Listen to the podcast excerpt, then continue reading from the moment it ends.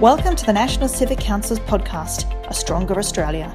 The National Civic Council has advocated for the Australian people since its founding by Bob Santamaria in the early 1940s. Today, it advocates for an economically and culturally strong Australia which protects the vulnerable and supports the family as the cornerstone of society.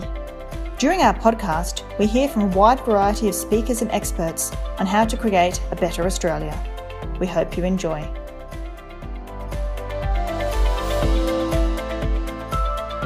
Welcome to the NCC and News Weekly podcast. I'm Peter Kelleher, editor of News Weekly. News Weekly is available in print and online at www.ncc.org.au forward slash newsweekly. In our latest issue, we cover why we need a classical education curriculum teaching the virtues, why federal Labor has no taste for religious freedom, Taiwan wanting to join Interpol, Victoria's death toll from euthanasia. The vulnerability of our computers to hacking depends on how security conscious we are. Part 2 of Spinning the Tavistock closure story. We ask if climate change really is causing more climate catastrophes. We have reviews of a book on Alexander Solzhenitsyn's journey through the bloody 20th century and a piece on the timelessness of three great composers, Bach, Mozart, and Beethoven. Today I have two interviews for the NCC News Weekly podcast. First, I will speak with NCC President Pat Byrne on our 2022 Fighting Fund and the sacking of Essendon Football Club Chief Executive Andrew Thorburn. And then we will hear from Peter Westmore on the Ukraine forces advancing against the invading force of Vladimir Putin. Let me welcome Pat Byrne. Nice to be here, Peter. Pat, what is the NCC Fighting Fund? It's our most important fundraising campaign for News Weekly readers and our avid supporters. You can donate online at www.ncc.org.au. We've raised around 114,000 and we are seeking another 140 by Christmas. It's to help us train and educate a new force of people to take on the major external and internal threats we faced and to transform our culture along the line of the five primacies of the NCC that is the integrity of the human person from natural conception to natural death, the family as the bedrock of society, decentralisation of political and economic power and population, patriotism, that's defending the economic independence as well as the political sovereignty of Australia, and finally, the universal virtues as a cement that holds society together. For this job, we appreciate your generous donations for bringing together the creative minority necessary for this increasingly urgent task. Pat, what are the major external threats that we face? Well, Australia's defence strategists have just changed from being no foreseeable threat to recognise the nation faces imminent threats, and our Defence Department is scrambling to reset its strategic thinking to urgently purchase necessary military equipment. At the same time, the government is desperately struggling to maintain regional alliances as Beijing attempts to build ties in our region with a view to establishing military bases that would threaten Australia's long, vulnerable supply chains and undersea communications and infrastructure. At the same time, after 50 years of deindustrialisation, under fundamentalist free trade policies, the government is now trying to find ways rapidly to build the strategic industries Australia will need in the event of regional conflicts. However, with the federal and most state governments bent on replacing low cost baseload coal fired power stations with intermittent wind and solar energy, and with electricity prices forecast to rise 35% next year, the task of rebuilding Australia's industrial sector is rendered almost impossible. Recently, the NCC held a roundtable with a view to putting together our submission to this new Defence Strategic Inquiry the government is holding. And what are the internal threats that we face, Pat? I put it this way whereas many states in the US are adopting pro life, pro family, and religious freedom policies, Australia's state, territory, and federal governments have almost uniformly adopted radical secularist agendas. Many conservatives are being pushed out of politics and corporate jobs. Moreover, the membership base of the major parties is ageing and rapidly declining. Therefore, we see that we've got a major role to play in educating and training a new force of people to take up the challenges we are now facing, both externally and internally. And for that reason, we are asking people to donate to our fighting fund. Pat, the removal of Essendon Football Club CEO Andrew Thorburn is typical of the threats to our freedoms of religion and association. You have a feature in the Weekend Australian and in News Weekly on this issue. Tell me, why was Andrew Thorburn pushed out of the Essendon Football Club? Thorburn was pushed out of the Essendon Football Club largely because the AFL and Essendon Football Club ignored or violated the AFL's own code of conduct, and that sparked a nationwide debate on religious freedom. So, what was his sin? His sin was guilt by association. He was attacked not over anything he'd said, but over two sermons delivered in 2013 by a minister at his church, City on a Hill, which is Anglican affiliated. That's those sermons were discussing the topics of abortion and same-sex relationships. Both of them were within the context of traditional Christian teachings and beliefs, and yet he was condemned by the Victorian Premier, Daniel Andrews, who slammed him, saying the views of his church were absolutely appalling, promoting hatred and bigotry. And it was about 30 hours later that Thorburn resigned from his appointment. He was also attacked by Ro Allen, the Victorian Equal Opportunity and Human Rights Commissioner, who sided with Essendon's religious persecution of Thorburn, applauding the club for standing up to their values. Pat, did Thorburn have any public supporters? Well, reflecting an old saying, I have my football faith on Saturday and my church faith on Sunday. One of the the father of Essendon club legend James Hird, his name's Alan Hird, said he was raised a Catholic by his mother and given his love of the Essendon club by his father. However, he asked in a letter to the club, Am I not welcome at Essendon anymore? By implication, he was sort of asking how many others of the AFL's 700 employees, 1,000 plus elite athletes, and 1.4 million participants are also left asking the question Am I no longer welcome in the AFL because of my religious beliefs? Also coming to his support was the Catholic Archbishop of Melbourne, Peter Comensoli, who pointed out it was the Premier's comments that were harmful saying the Premier's own words about his beliefs and how they play out for the sake of others have tended towards the harmful because they have sought to uphold the good of one by undermining the good of another.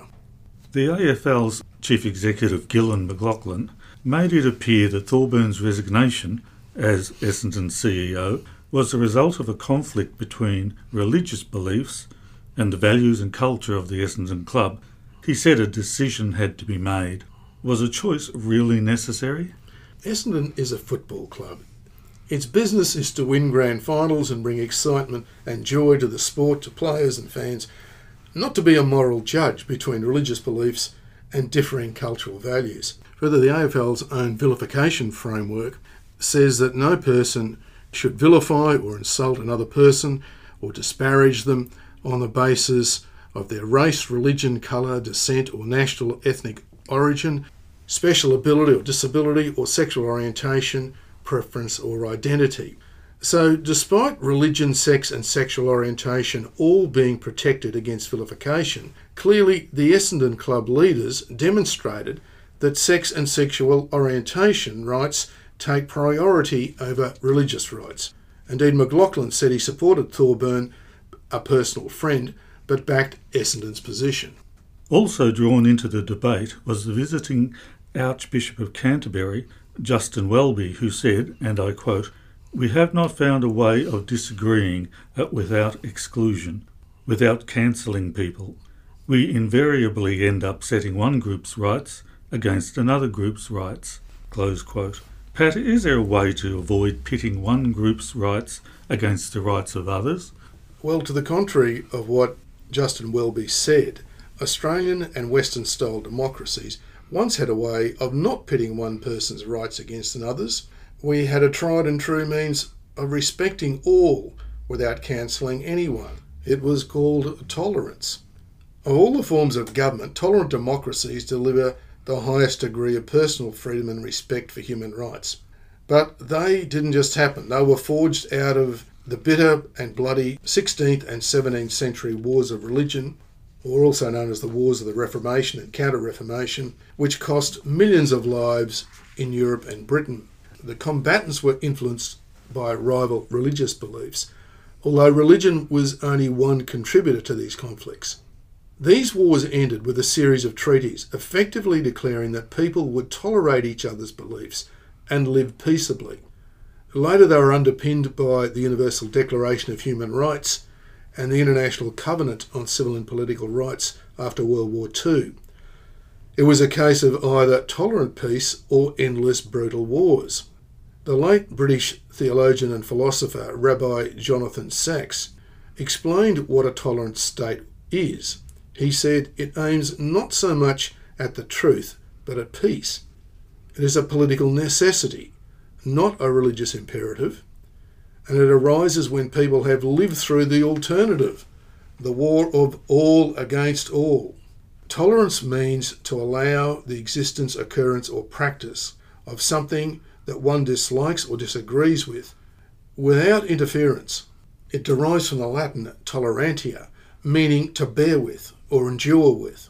Tolerance is how we respect differences with others. The French Enlightenment philosopher Voltaire demonstrated the meaning.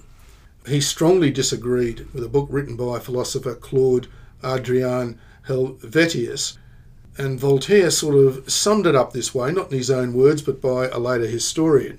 I wholly disapprove of what you say, but will defend to the death your right to say it. A tolerant democracy allows for a pluralist society that encourages autonomy for the individual bodies in preference to monolithic state control, where members of minority groups maintain their independence and their cultural traditions. This is the essence of diversity. So, tolerance is the foundation of pluralism and diversity. It is required by football clubs and corporations, as much as by political systems, to create a truly free society. Pat, are you saying then that there are parallels between the bloody wars of religion and today's conflicts over competing rights? Peter, sadly, the Thorburn affair and the sacking of Israel Folau demonstrate today's threats to the inherent human rights to freedom of belief and freedom of association. In a striking parallel to the religious conflicts several hundred years ago, today's anti discrimination laws and codes of conduct unnecessarily pit one group's LGBT sexual ethics against the religious and cultural heritage of other groups. Several hundred years ago, it was the brutal physical war of all against all. Today, what we risk is the legal war of all against all if cultural uniformity is imposed at the expense of tolerance, cultural diversity, and pluralism. Is there a solution? Anti discrimination laws and codes of conduct are generating unnecessary conflicts between contending rights without any recognition of the tolerance necessary for conflicted beliefs to coexist and for polite yet passionate disagreement. Incredibly, the AFL's vilification code nowhere speaks of tolerance. It should. It needs a clause for tolerance between two different ethical and moral beliefs, so long as a belief does not cause incitement to hatred, to cause violence, or serious breach of the peace. This is needed if we are not to witness more people being persecuted and sacked from the AFL over guilt by association with others expressing their moral convictions. So, once tolerance is restored, we can all get on with enjoying our preferred religions. Thanks very much, Pat. Nice to be with you, Peter. And now I'm pleased to introduce Peter Westmore, who has written in the latest News Weekly on the continuing war in Ukraine and Putin's latest measure of raining missiles on civilian targets. Welcome, Peter. Hello, Peter. The war in Ukraine has been going on for nearly eight months now, and most people are getting sick of it and just want it to end. What is the current position on the ground in Ukraine? Well, Peter, there have been several phases of the war. Initially, Russia made very big advances. They threatened both the capital city Kiev and the second largest city in Ukraine, Kharkiv. However, Ukrainian defenders stopped the Russians before they could capture either city, and they destroyed huge quantities of Russia's best military equipment, and thousands of Russia's best troops died in the course of that offensive. So the result was that we moved on to another phase, or the next phase, where Russia was forced to retreat from Kiev, but it continued offensives in the east and the south of Ukraine. It captured the provincial city of or capital of Kherson. It captured the transport hub of Lyman and the Black Sea coastline between Donbass and Crimea, including the city of Mariupol. Uh, now, that then it's moved on from there because there was then a period of several months of stalemate. But with the assistance of precision Western supplied artillery, rockets, and missiles, the Ukrainian forces have mounted several major counterattacks. They've relieved the siege on Kharkiv. They've recaptured thousands of square kilometres in the north east of Ukraine, pushing the Russian forces right back to the Russian border, and are now advancing towards Kherson in the south. So, militarily, I'd say that the war has shifted decisively in favour of Ukraine. What has been Putin's response? Well, President Putin responded to the Ukrainian advances with threats of nuclear war, and then he unleashed a wave of terror on Ukraine with missile attacks on cities across the country, most of which, by the way, are nowhere near the war zone, and more recently with targeted attacks on Ukraine's electricity infrastructure, particularly power stations. And his clear intention here is that the Ukrainian people freeze during winter. So, how has the Ukrainian population responded to the war? Well, the most telling fact, at least to me, is that when the invasion began, and extremely vulnerable Ukraine immediately began to conscript young men into its defence forces, thousands of Ukrainians returned to Ukraine from Western Europe where they were working to serve. The morale of both the military and civilians throughout the course of the war has been surprisingly high. In recent months, this has been reinforced by Ukraine's successes on the battlefield and in special operations such as the holding of Snake Island, or was lost and then recaptured in the Black Sea, the siege of Mariupol, which went on for nearly two months before the remaining Ukrainian defenders surrendered, the sinking of the Moskva, the flagship of Moscow's Black Sea Fleet, and the bombing of the Kerch Bridge, which links Crimea